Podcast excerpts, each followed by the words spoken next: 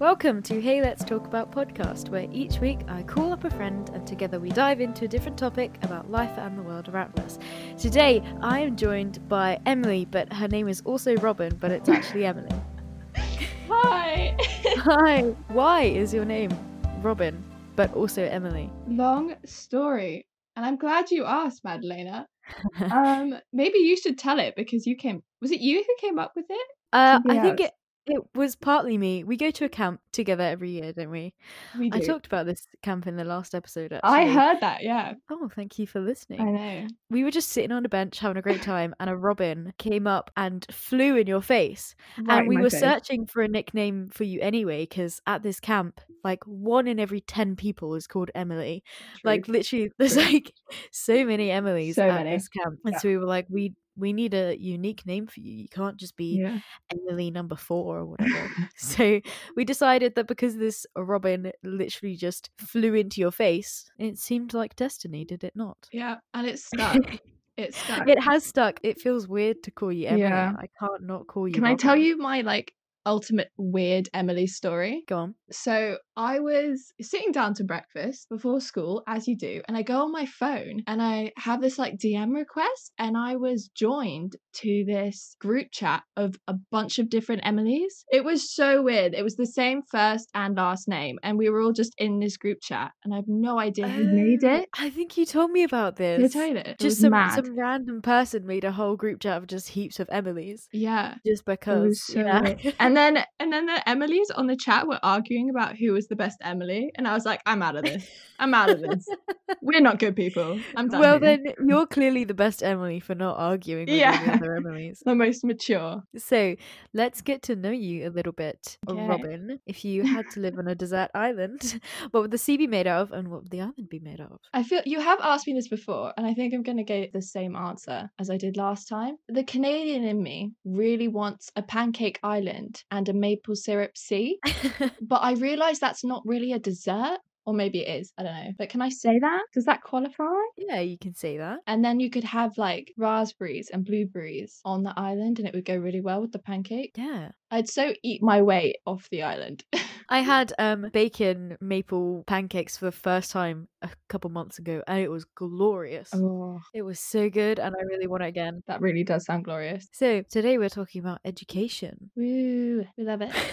You sounded so, so unenthusiastic. That was Matt meant to sound more enthusiastic. Woo! Is that better? You can cut that in. So we both have grown up in the British school system. We have. Well, I actually, I lived in Australia for like six and a half years. So I did grow up in the Australian system as well. But it's not, it's not like, it's not too different. I think in Australia, the year follows like the actual calendar year. So the year ends at Christmas and then mm. start again in January. So I, I felt really strange starting in September. It makes so much more sense. It does make more sense. I don't know why we do it like that here. Oh, I guess so you can have a huge summer, right? But then, but then I feel like if I started in January, I'd be super weirded out. Yeah, but I get why other countries do that. I get what you mean. When we um when we moved from Australia to England, I missed half of year four, and sometimes I use that as an excuse as an excuse for why I like say something stupid. I'm like, shut up! I missed half of year four. I'm a year behind you. Wow, half, not even a whole year, half a year. Yeah. Do you want to just talk about your experience in school, or yeah, I'll go for it. Go for it. So I grew up in Birmingham for the first eight years of my life, and I went to your very bog standard average state school, but then at the end of the summer between year three and year four uh, we moved down to where we live now in Devon, and um that was the biggest culture shock I think I've ever had. And it was like half a country. I don't know how you went across seas. I then moved into a private school, an all-girl private school from a very average state school, and I remember Uh, meeting all of these girls, and there was only like a class of twenty-five, and it was just so weird because I felt so left out because I didn't live on a farm and I didn't ride a horse and I didn't get driven to school in a Land Rover. Like I walked to school like a peasant, and um It was lots to come to terms with. No, we had a girl in my class and her, like one of her relatives, like judged yachts for a living. Like oh, that was wow. what he did. I know. She was really living the life. Anyway, um, I learned the most about people and about myself, arguably, in those like first six months of moving. And then I haven't moved schools since. And now you're doing your A-levels in the same exact yeah the same exact place. I mean, different building, but like oh wow yeah. what a move. I know, it was crazy. It was really crazy. I mean, it's had its pros and its cons. Yeah, go being on. Being the same space. Well, like, you know your teachers really, really well. Mm. So my English teacher has taught me English since year nine? No, year eight? One of those. And um, now he's teaching me A-level. So I guess that's good that you really know your teachers really well and they know how you work. And that's a really easy teacher-student relationship. But on the other hand, I mean, it's all girls. And being all girls is a definite... It's interesting. It's in- I don't know how you feel about this. I don't go to an all-girls school. No, but like you did. I did, I did. Do you want to hear my four observations of all-girls school girls? And we'll yes. see which one you fit into. Okay. Okay, so my first is the the girls who are there and they know so many boys and you have no idea how. Right. You know? Yeah. And then the second are those girls who are like super career focused. Like they will cut off friends. They will cut off family. Like they are getting that career. Yeah. They are getting those A stars. Yeah. They are. They're usually the ones going into medicine, but not always. Right. And then the third type is the one who wants to leave, who hates it, is so over it, um, and just wants to go. I was definitely the third type. Yeah. Um, and then the fourth type is the desperate type, which I probably am. That's you. That's so me. I wasn't going to admit to it. You but... haven't seen a boy in like five years. What do they look like? Yeah. And they are the most common type, I think you'll find in an mm. all-girls school. Have you listened to that song, um, Posh Girls? Uh, by who? Oh, I don't know who it's by. Oh, but it's if you listen to it, it's it's absolutely hilarious. Most accurate representation of an all-girls school ever. Maybe if you're under the age of fifteen, maybe don't listen to it. But um, it's really, really funny. And they, the girls in that song are definitely the fourth type of girl. That's what I've learned. That is just so true. I can think of I can think of yeah. people that fit those categories. So but the well. people who say that they don't fit a category are so the ones who are in the desperate category, but are in self-denial. Right. Anyway. Like I said before, I went to an Australian primary school up until half of year four. And then from year five onwards, for the rest of primary school, I was at this British primary school. Then I went to a pub, no, state school. Do you know what? I've never figured this out in this country. Is it a public school or a state school where you don't pay to go? Right. It's confusing because public used to mean that you paid, I think, and state right. meant that you didn't pay. But now private means that you pay and public means that you don't pay. Okay, I went to a school where I didn't pay. Just say state. Just say state. I, I went to a state school and it was quite terrible and I did not have a good time. And so in year nine, I moved to, also I moved to an all-girls private school, which... We love at, it. We love it. At first, it was a really good move. It was a lot better yeah. than the state school that I was going to. Yeah. But over the years, it, you know... You you you realise that there aren't it's like it's not so great and there are a lot of mm. terrible things happening and you know lots of lots of drama. I didn't have the most fun time, the energy there. To keep up with it. And so the the more time that I've spent away from that school, the more I realise actually it was qu- it wasn't very, I don't know how I can say this in a nice way for people go for it go, go to for that it. School, but it it wasn't a very nice environment, to be honest. Yeah yeah I, that's so gonna be me when I leave. I'm gonna I be know. Like I can't believe I did that for ten years because it, it's like such a small bubble and so when you're there you're like mm. oh this is great, but actually no, I'm not there. I'm like I'm so so glad that I'm not there. It's difficult because I think for me I'll definitely look back with so much nostalgia as well. mm. I guess you don't have that, but I, like... I, I do I do a little bit, yeah. But now you go to a state school again, you reverted a college. Yes I do, and I I love it. I'm having a great time. It's a really really big college because the the school I was at before is so so tiny, so it's mm-hmm. quite a huge jump to then suddenly go to this huge college that also had boys in it and I was like ooh wow, I'm just gonna go. It's actually it's it's like great. It's fine. I'm I'm yeah, living your best life. Uh, I wouldn't say living my best life. As much as you can with A-levels. As much as I can at the moment with my life. Yeah. I'm doing what I can. Yeah. There are there are some things that I do miss about the private school, but very, very mm. few. The cons outweigh the pros. Do you reckon? What do you miss? I, I miss my old geography teacher. She was so lovely. She was so disorganized. Yeah. Very lovely. And my music teacher, he would he used to buy us dominoes. What? I know. Um, that is it, actually. Do you miss the school lunches? Um No, there, I mean, there was more. There was okay. more variety there than there is at college. At college, it's like, we live in Cornwall. You must eat a pasty every day. pasty, sorry. Um, there's a little bit of Australian in me still. Can't believe you've just done that. I know. I get bullied for saying pasty all the time. Apparently, I say curry wrong. What? Like an Indian curry. Did you just try to say curry? See, apparently, I say it wrong. You say it wrong. You say curry. Curry. It's curry. Curry. But like applying to uni, and I've applied to Durham, but I've been calling it Durham this whole time. Durham. Oh. Durham. I thought you were going to go. And so I've been getting slated at school. You started talking about uni. I thought you were going to be like, oh, I was at an interview and they asked me about curry, and then I didn't get an application because yeah. I called curry curry. Yeah. No, imagine. That would happen to me though. That would so happen to me. Let's move on from our own experiences. This is just this is just two girls that went to private schools just chatting about how they kind of hate going to private schools. So all of that aside, I think that education, it's not, this isn't even my opinion, this is just the truth. Education is one of the most important things for self and the economy. Agreed. It's, I can't stress this enough. It is so, so important. And as much as I kind of hate to say that because I don't enjoy going to school, I know that it's very, very important for my own future and the future of the society, countries, and my own, you know, economy mm. and everything. Yeah, yeah. We just started doing this in geography, actually. Oh, I really, really regret taking geography. I dislike it, but... I geography, do learn I stuff hate. About the world. I I told my teacher that I hated geography the other day. He was talking about how funding has gone down. We as pupils are worth about eight hundred pounds less than pupils were worth ten years ago. Apparently, that's, that's what he so was weird. Saying. And that is not awesome, in my opinion. So he was like, how many of you in this class are doing a subject that you hate?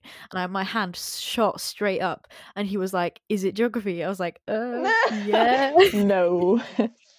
And we have two different separate classes for physical geography and human geography. Ugh. And he's my human geography teacher, and I prefer physical, and he was like, you better prefer human geography, right? Right? And I was like, uh no. Yeah, okay. And he was like, yeah, just say yes. I was like, yes. As you just yeah. insulted his life's work, but carry on. Nah, he said he didn't mind. Anyway, yeah, we've been learning about this in geography, about how important education is for mm. the mm-hmm. economy. And as much as like I complain about my education, I'm so, so lucky to have gone to A, live in a country where education is free, and then to be like in a school that is so focused on like my career and progressing me, and I'm so lucky to have that mm. especially as a girl. For sure. Like... and as, as, as much as I also complain about my private school, it did yeah. it did provide me with a lot of confidence, especially mm. in mm-hmm. drama and singing, which are two things that I pretty much thrive on and thrive base my life on now. Yeah, yeah. Like before I moved to that school, I was like, oh, I do like drama classes and it is kind of what I'd like to do, but I don't know about it. And then after I went, I was like, I am confident and I know that this I can't I think of you without drama. That's so weird. I know, to think that you were like shy, imagine. Yeah, because you're always so up for like acting and singing. That's just like your thing. I was quite shy actually, until I remember this very one specific uh, moment in in year six actually, where we what doing, a year we were doing auditions for Annie the musical, and it was the singing auditions, and you just have to go up in front of everyone else in the whole year and just sing. And so the auditions were closing and they were like, okay, does anyone else want to go go up? And they were like just about to close it. I was really like panicking in my head, and I was like, do you know what? Aww. Just do it, you know, just do it.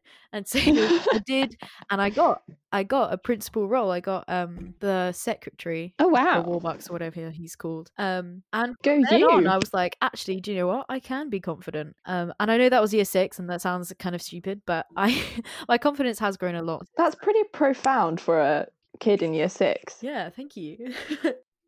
So not obviously not only if you have a good education, you can get a good job and then whatnot. That just leads to more mm. income, better, better life. Yeah. But also the more skills you have from education, the better ability you can do with a variety of different jobs. Mm. Um, and the higher skilled you are, it attracts, you know, investment from other countries mm-hmm. and larger number of Uh, skilled workers means that you have more tax income, so the economy is doing better, I guess. So all of these different factors. Wow, you threw some mad economics into I that. I know, I know, that's crazy. Look at you go. Uh, yeah, I think the most valuable thing that we'll get from our education is learning how to learn, mm. if that makes sense. Yes. Like you learn how to process information and then do it, or like you learn loads of people skills, or maybe you learn how to procrastinate or like but I think those are really I think it's a really valuable things that you'll learn, maybe not procrastination, but learning how to learn other things so that you become become skilled. Yeah. So like you leave school, you don't know what you want to do, and then suddenly you want to become a plumber. I don't know why, but you want to become a plumber. Right.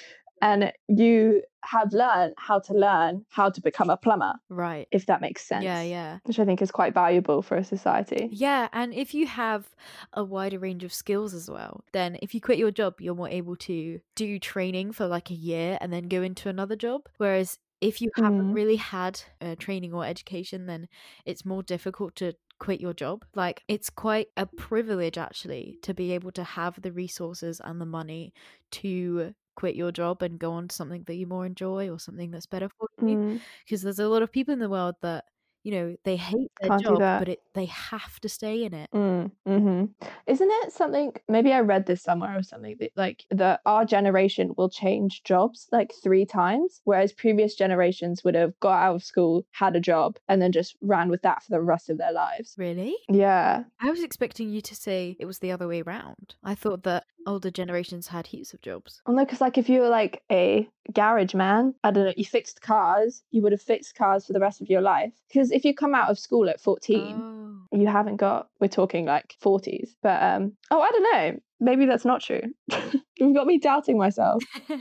no, I can no, I can see how that works though. Yeah. And apparently with like technology and stuff, we're going to be changing jobs way more. No, that makes sense actually. And I feel like there's quite a wide variety of jobs now, especially in mm. like, the technology field than there was a hundred years ago.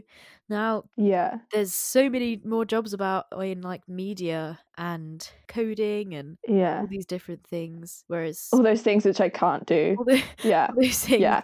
um, whereas before it was like there were more jobs in like practical manual labour stuff. Yeah. Oh, this is another geography term actually. There's like more tertiary and quaternary jobs now. It's like with the research sector. But then before there would have been more like secondary kind of jobs. You are really throwing out this geography today. I know. Secondary jobs. It's great. It's relevant. It's kind of weird to think about, isn't it? How we, how like our jobs have evolved. Yeah, and how in the future, yeah, some jobs will just completely not exist. But like, it's kind of the Robots. death of the working class, isn't it? Because the yeah. jobs that where you go to work and then you finish work and then you leave your work at work and then you go home and it's just manual what you're doing. That's kind of ending. You can get a computer to do that. Oh, you mean like office work and that? Or like, I don't know, fixing cars, washing windows. Like you can get a machine to do that. Yeah, yeah. I know. I mean, not right now, but eventually. But it's interesting that we talk about this and then globally you have so many kids who can't read and write, but we as the Western world are talking about all these machines and stuff who are taking over our jobs. You have, it's such a disparity, an education gap. Yeah, for sure. I was just about to go on to that actually.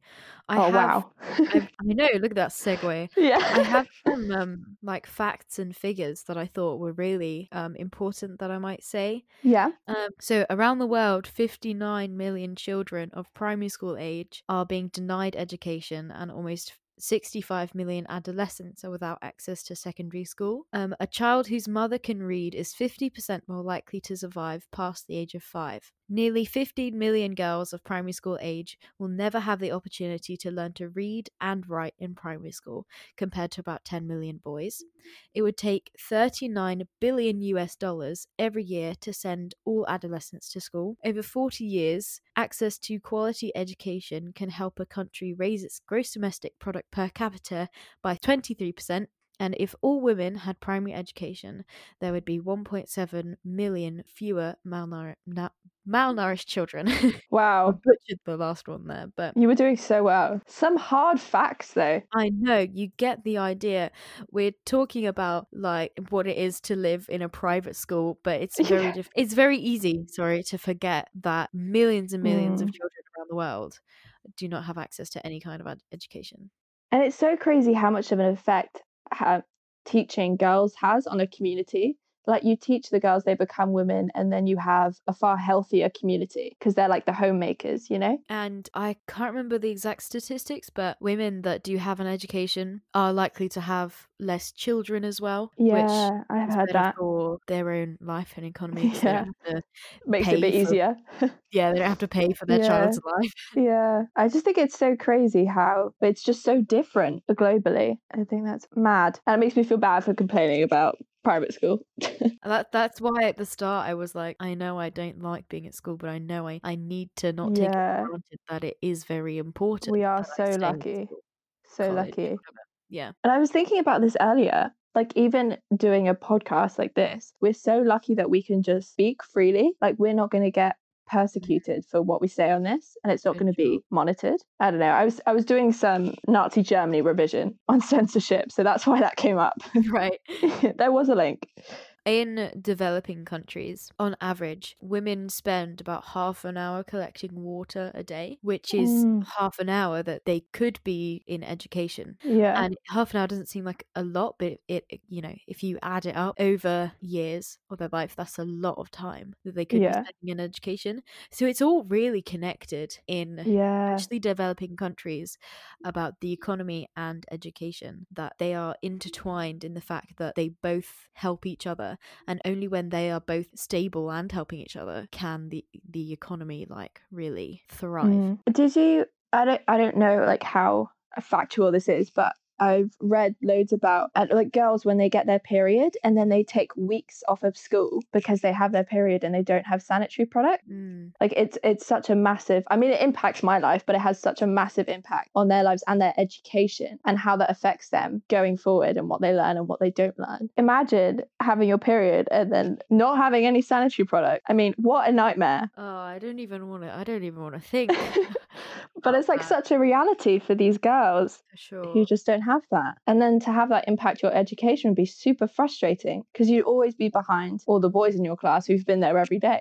So you uh, wrote your E P Q, was it? Is that what? Yes, yes. You wrote your E P Q on primary education, didn't you? And SATs. I did, yeah. I did. Do you want to talk about that for a bit? Sure. First of all, I would like to say if you're thinking about taking an E P Q, think about it very carefully because it took up it took up my summer, basically, trying to write this thing. So my E P Q was about Key Stage two SAT, the ones you do at the end of year six, um, before you go into secondary. And I was looking at the difference between high stakes testing and low stakes testing. And high stake is when there's a consequence for either the pupil, the school, or like the jurisdiction that the school's in. And low stakes is when there's no consequence. And the SATs tests are high stakes for the school. Right. So if a school as badly, Ofsted gets involved and it gets like messy. It's less high stakes for the pupil. However, when you have high stakes on schools, it trickles down to the pupils and pupils really resonate off of that stress, right? Which makes them stressed, which then like ruins the whole purpose of the test because then you're getting inaccurate data because all your pupils are taking it stressed, if that makes sense. Yeah, yeah, yeah. So, and you also have pupils who aren't doing as well and have disadvantaged homes, English as a second language, learning disabilities, and they may not actually take that test themselves. Yeah. But um, that instills this mentality within them that they're doing less well than their peers and that they're somehow dumber than their peers. And I think that can be a really toxic mindset to instill in a ten year old, an eleven year old. Like for, sure. for me, so much of my education has come from this like courage that, okay, I can do this if I like put my mind to it, you know, I can, I will be able to figure this out. But if you're at ten and you're thinking, oh, I can't do this because I'm too dumb to even comprehend this, then that is so toxic to your whole education career. Um, so I argued in the end that SATs, the high stakes nature of the SATs tests were unnecessary, basically. Mm. And a lot of taxpayers' money goes into the tests themselves. And so it's just pointless. And especially because they test at the beginning of year seven. Yeah, it's just a, a money waste and, and a stress. Stress pool, I mean, isn't it? Low stakes tests are helpful because it puts all year sixes on the same page. Teachers know how their kids are doing, um, and then government knows how the schools are doing. But the second you put like consequences on it, the whole point of the system kind of begins to fall apart a bit. Yeah. So that was that. That was That's your E P Q. Hours of my life. What does E P Q actually stand for? Extended Project Qualification. Oh, that sounds so much fun. Bro. And it does like help with your uni application a bit, which may have been like the only reason I did it. But yeah. um you spent so much time on that, I remember. Yeah, and I think it's mainly because like I'm quite like a slow processor in a way, so it was like it took me longer to like right. actually put pen to paper and write what I was saying. Like right. I really enjoyed the research, but then actually writing the essay, and I was like, nah. Yeah. And it was over my summer holidays too, like I mean, for lots of people, SATs doesn't really have a massive effect on their lives. Like, the kids will just do them, they'll go on to secondary, it will all be fine. It's not like if you do badly on your SATs, you can't go to a specific school. It, and it is higher stakes if you're if you have um, learning disability, or you're just, you have a disadvantaged home, or English isn't your first language. The SATs can become something that's really daunting and really hard because you, you're not at the same level that every other child is at. So, like, my brother, he has a learning disability, and so he was quite a bit behind his class, especially in year six. I remember for ages he was learning how to read like analog clock, so and having SATs, um, I can't remember if he did take them or not, but that kind of started this mentality within him that he failed everything and that he was right. less smart than all the other kids. And at such a young age, that's such a harmful thought to start having. For sure. In my thesis or whatever, I was arguing about the effect of um, even if the tests don't really affect or like what school you go to, they still have a massive effect on the mentality of the child, especially if they're already struggling. Mm. I think as teenagers or children, you can be really receptive to how stressed your teacher is. Right. I mean, I don't know if you've experienced this, but if you have a stressy teacher, it makes you way more nervous to like learn, and it stresses you out a bit. For sure. Yeah. Yeah. Yeah. And so that comes down onto the kids. And so these kids are stressed about the SATs, even if it doesn't have that massive an impact on them. That's definitely something that children that young should not be going through. Mm. Of course, exams at any age, literally any age, are going to cause stress. But yeah. at that young of an age, that's not what you should be dealing with. Worrying about. It would be interesting for like when I have kids, if I have kids, and they go yeah. through SATs. And yeah, I'll be what, like, what do you think you'd tell them if if SATs still exist? What do you think you'd mm. tell them? I tell them not to stress too much about it, um, because they're going to get tested at the beginning of year seven anyway. Right. But also like just just to try their best on the day, and if it and if what they get is bad, then that's just you had a bad day. Like it's not. Your worth isn't in these SATs tests. Right. But it's hard if you have a perfectionist child and who's always been super competitive and always at the top, then these SATs can be really important for them to like prove their worth. So it's yeah. trying to break away that your worth is in your grades mentality. I can't actually remember what I got in my SATs, but I think I did really well. And to this yeah. day, I'm like, oh, I peaked in year six. I've just gone downhill from there. Like, yeah. honestly, at the start of like secondary school, I was doing so well. And since I've just gone so down. And actually Aww. this this year I'm I'm improving again. So, you know, oh, maybe look, I was just it's had, on the up. I know, maybe I just had a little dip of like five years yeah. or so. But like what you're talking about, like peaking in year six, that's the experience of lots of the population do really well in their SATs, and it's fine and it's not an issue for them. Like I was saying, disadvantaged kids, it does have an effect because it yeah. brings in that mentality of them being failures. Yeah. And it's something crazy, like sixty percent of the population is either disadvantaged, English as a second language, or uh, learning disability. Yeah. I'm taking psychology A-level, and oh, yeah. it's so important that children have rest and play and reassurance and praise, you know? And if you're stressing about SATs, then you know, that takes away from what's actually kind of really important at that age. Do you think that exams, because that's that's the main way that we assess mm-hmm. intelligence these days, really, do you think that exams are a fair way of assessing intelligence? It's difficult because, I mean, what other methods are there? You can do coursework, um, but then at younger years, how much will you get teacher help from that and help from outside? And is it that much of a fair assessment of the child or a fair assessment of what the resources the child had available to them to help them with their coursework, if that makes sense. Yeah. So it's difficult because I think it depends on the stakes of the tests rather than tests in themselves. Like tests can be fine if you're not stressed about it and they don't have a massive impact on your life. Like we do like BuzzFeed quizzes. You could see those as tests, but they're not high right. stress. It's when it's high stress that it has the yeah, negative yeah. impact. Because testing can be really fair if you give the same test to the whole population, regardless of what they've had available to them, then you could say that it's a very fair way to test pupils. I th- I don't think that they are a good way of testing, really. But like you said, what yeah. other way is there to do? You know, a lot of subjects, especially at A level, do have coursework in them as well, which as much mm-hmm. as I kind of hate coursework, I think it's it's better than if the entire A yeah. level or subject was based on an end exam. For sure, for sure. I'm um, sat here with like three thousand words of coursework to write, but yeah, yeah.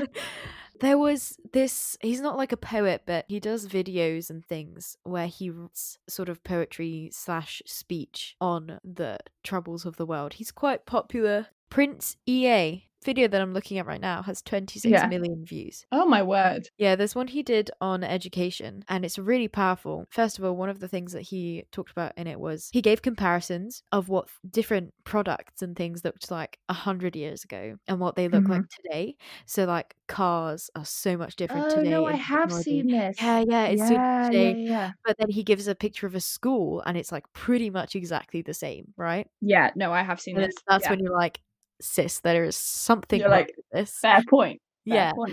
But he makes the point in it. He says, you can't judge a fish by its ability to climb a tree. Mm-hmm. And when talking about exams, I think that that's really poignant because people learn in different ways and people mm-hmm. display their knowledge in different ways. I don't think it's very fair to use like just exams to assess everyone, you know? Yeah, I definitely get what you're saying. People like are able to deal with it in such different ways. And you're trained from a young age in, in secondary school and like with SATs and whatnot mm-hmm. to do everything in a very, very certain specific way. And I'm not really sure with other countries' school systems and whatnot, but in this country you have, especially at G C S Es and at A level, you have so many exams and they're very, very high so stake many. exams. So yeah. very, very stressful exams mm-hmm. and they are very very content heavy as well, and you're True. taught exactly what the exam board wants and what's going to get you marks. It doesn't matter what you think, it doesn't matter if that's not how yeah. you structure things in your own life, it it doesn't matter, it's how you get the marks. Yeah, it doesn't matter if you're a slow writer or if you know yeah. your mind works differently. How you're going to get marks is by doing it this very very specific mm. way, and this mm-hmm. is how you need to learn it, this is how you need to do it, and if you can't do it that way, tough luck, you're not going to get a grade. You're not going to get the grades. I yeah. hate that so, so much. Yeah. I've been told by so many teachers across my life, you don't write enough, you're not writing enough, this is like, you need to be faster. But I'm like, I, I can't write any faster. I'm a slow reader, I'm a slow writer. Yeah. That is as much as I can give you. I literally tried my hardest and every single teacher yeah. is like, you're not writing enough. And I'm That's like, so I don't know what else to write. It's really, really frustrating. I really don't deal well under pressure as well. I work best when I can sort of do it myself and have my own time and my own environment. Yeah. I definitely do best when I can do it on my own terms. For exams, it's completely not on your own terms. I know. It's, everything is not on your own terms. It's it's not ideal. I remember at the beginning of G C S E, and it was the English paper they were teaching us. And I don't remember, know if you remember, but English language paper one, I think, and it had this statement at the end of the paper. It was like question five, and then you basically had to write about the statement about the text that you just read. Right. Do you remember that question? No. And I remember my teacher saying, like, just agree with the statement. Even if you don't agree with the statement in your head, just agree with it. And that's how you get the marks. And that's how you get the test, the right. grades even. And I remember I was livid at that. I had this full-ass argument with um with my English teacher about it. And, and just like what you were saying about you have to answer things how they want them to for you to be, to get the grades and then be seen as intelligent. Mm. I feel that's such like a, a wrong way of doing yeah. things. And the thing is, you can get angry at the teachers, but it's not the teacher's fault. Yeah, it's, it's not their fault. It's the system. It's the system's fault. And again, my my geography teacher was talking about this the, the other day, that the reason why Michael Gove decided Our to... favourite man. The reason why he decided to up the stakes of exams, or why they're so much more content heavy now than they used to be, yeah. is because as a country, we were looking at the productivity of other countries, and especially mm-hmm. China. And the government went, we need to be as productive as them and as smart as we them. We need to compete, yeah. We need to compete. And the only way to do that is to up... you know, up our stakes and seem up like education. a smarter, a better system. Population. Singapore is actually really interesting. In this, sorry, links back to my E P Q, but Singapore has this like reputation for being super high stakes, like massive cut-offs. Uh, their like year six system, they have, instead of S A Ts, they had P S L E, which was more content than we maths and English. Um, and you had, if you didn't get good enough grade, it would affect which school you went to. So they had this super high stakes system. But um, recently, but they've made this change so that the tests are no longer going to be the traditional high stakes, which we know and love. And they're changing to the A L P system, which is Applied Learning Program, so that right. you have to learn to work collaborati- collaboratively with people. um, and it's less about what grades you get at the end. It's more about how much you learn through trying and failing and trying and failing. Oh, I love that. Because the big issue they had, yeah, the big issue they had was that kids would come out of school, but all they could do was recite books, textbooks, and regurgitate them back at you. Like they couldn't apply what they learned to the real real world situations. And I think that is a massive problem we're going to face if we're going to have all these jobs, all the jobs which you get told what to do and you do, are going to be erased by machines. And we need to get better at having people with yeah. who are thinking outside of the box and have that creativity.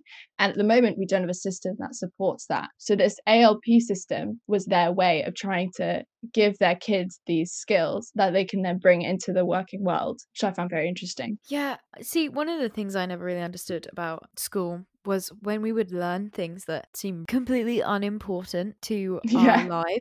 Like it was Pythagoras' theorem. Never used it. Yeah. In secondary school, a lot of people, you know, don't know what they're going to do with their life at that time. And that's perfectly okay. But for yeah. me, I knew that I really liked drama and music. And I knew that that's what I wanted to do. But I was forced to do science science subjects and subjects that I mm. just, and no matter how much you try and teach them to me, they're just not going to go in my head. um, and so it was things like dissecting a sheep's heart, or like oh. all of the stupid things that I was like, I know I'm never never gonna use this in my life. Mm. And some teachers are like, well, you you can't say that, like I've used maths in my life. Yeah, you've used maths in your life, but it's not, you're not going to use like all of these quadratic equations and stuff, yeah, unless you're going into a career, going into maths, yeah. path. It's, there's so much stuff that you learn that you don't need, but there's also so much stuff that we don't learn that we do need. True. To be honest, I'm seventeen years old and I have no idea what a mortgage is. It's got something to do with houses, but I honestly I don't know what, what it mood. is. We need to be learning social skills. Yeah. There, I think, I can't remember what the statistics were. People in unis are dealing so much worse with social skills and cooking skills mm. and things like that. So much worse than they were doing years ago, just because at school we're learning all these things that, we that we're not going to need. We need to be learning mm-hmm. social skills and how to talk to people and how to look after yourself. And how to work as a team. Exactly. Going to an all-girls school, I've never had to work collaboratively. Colla- I can't say it. Collaboratively with a male before. And I was thinking about this and I'm like, oh my word, I'm going to get to uni and be like, how do you work with one of them? one it's of them. so bad.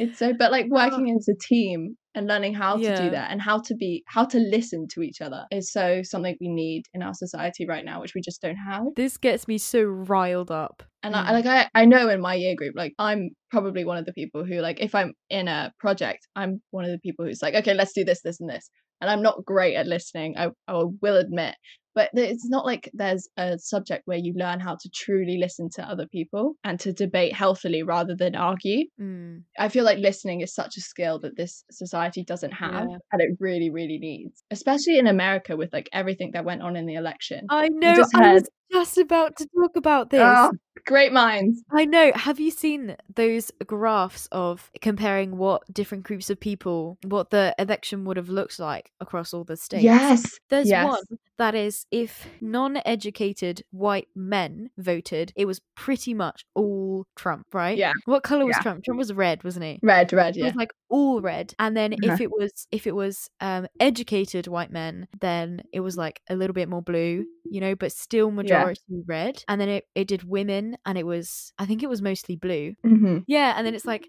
if it was all people of color or African American people, mm. then it was like all blue. It was all blue, was like, yeah. Oh my goodness.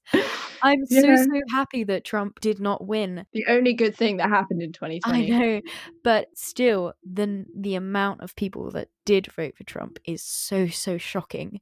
It, shocking, it, yeah. He did lose, but millions of people did, and I do not understand it. I think they have in America, if you're like in a certain state, say you're in a Bible Belt, you have this echo chamber of like Republican, Trump, Trump. And they in their and it's in their education education systems too. It's not like they go to school and they hear lots of different points of views. They hear like fundamentalist Christianity, Republican America, like that's all they learn about. Yeah. And I think that's so damaging to their mindsets, and it affects how they vote, and it affects the country. Education, of course, we've touched on this a little bit. It has it has a very strong impact on mental health. And definitely. Um, I don't think we should talk about this for too long because we've been going for quite a while. Some Scandinavian countries, I can't remember which one. I think it was I think it's Norway. I don't know. They they start the school day at like ten, um, so you can actually get a good amount of sleep. Imagine. I know. And they don't have homework, and they're like, I think they have more days off during the week. So that sounds all fine and dandy, lovely. But the thing is, they're doing really well. Their students are doing they are. really well. Internationally, in they're up there. Isn't it like Finland has the happiest population? Uh, probably. Something like that, despite having like uh, being a super northern country where it's like dark most of the time. Exactly. And I just, why aren't we following that example? We're doing so many things wrong. If they're performing really well while also having more time off and a, a happy population. Better, yeah, a happier population. Why aren't we yeah. following that example, you know? Yeah. I think it's like back to that high stakes thing. I don't know how high stakes tests are in Scandinavia, but like they're so high stakes here that you can't help putting your worth into the grades that you get. And it's so weird, like it's literally a piece of paper and I'm defining how I feel about myself off of this piece of paper, and that's so damaging. Yeah, at the private school that I went to, they're very, very high stakes, and if you're not getting A's and A stars, then you are. Why do you exist, Madalena? You're literally pretty much a failure, and that's definitely for the benefit of the school, because a very prestigious and competitive school. Um, it's named one of the best in the country, and mm-hmm. so obviously they're going to put that pressure on the students to do well so that the school can still look well. But yeah. it was so, so difficult throughout that, and even now still, to tell myself that if I get a C or a B, that's still pretty good. Yeah. Like if I'm not getting A's, that's okay. That's okay, yeah. Imagine. It's very, very difficult to understand that a B is still a pretty good grade. Do you expect us to learn all of this stuff and figure out who we are as human beings, what we prioritize in life as human beings, and then we have to think about our future career, which we might not even have because like global warming and we might all just burn and die, but that's a whole nother thing we have to think about. Uh, and I think having such high stakes at such a crucial age for developing who you are is kind of a backward way to think about it. Do you know what the word is? It's just such a kerfuffle. Kerfuffle. I love that. Kerfuffle. It is. It is. Do you have a final piece of advice to leave with? Your uh mm, let me think. Oh, okay, this would be my advice to like a younger version of me, or to anyone basically. Your worth is like not in your grades. You're worth so much more than your grades, and I wish I could be- I like believed that when I was younger, but your your worth is not in your grade or academic achievement. Your worth is in who you are as a person, and that would be my advice. Kind of cheesy, but true. Not cheesy, very, very good advice, I think. Yeah, quality advice, quality cheese. Yeah. Thank you very much, Robin slash Emily, for being on the podcast. Thank you for having me. And thank you for listening. Next week, I'm joined by another guest. We're talking about Christmas. Yay! Ew. Tell your friends, tell your family, tell your second cousins, tell your cat. This has been Hey Let's Talk About with Madalena Larkin. I hope you have a wonderful week.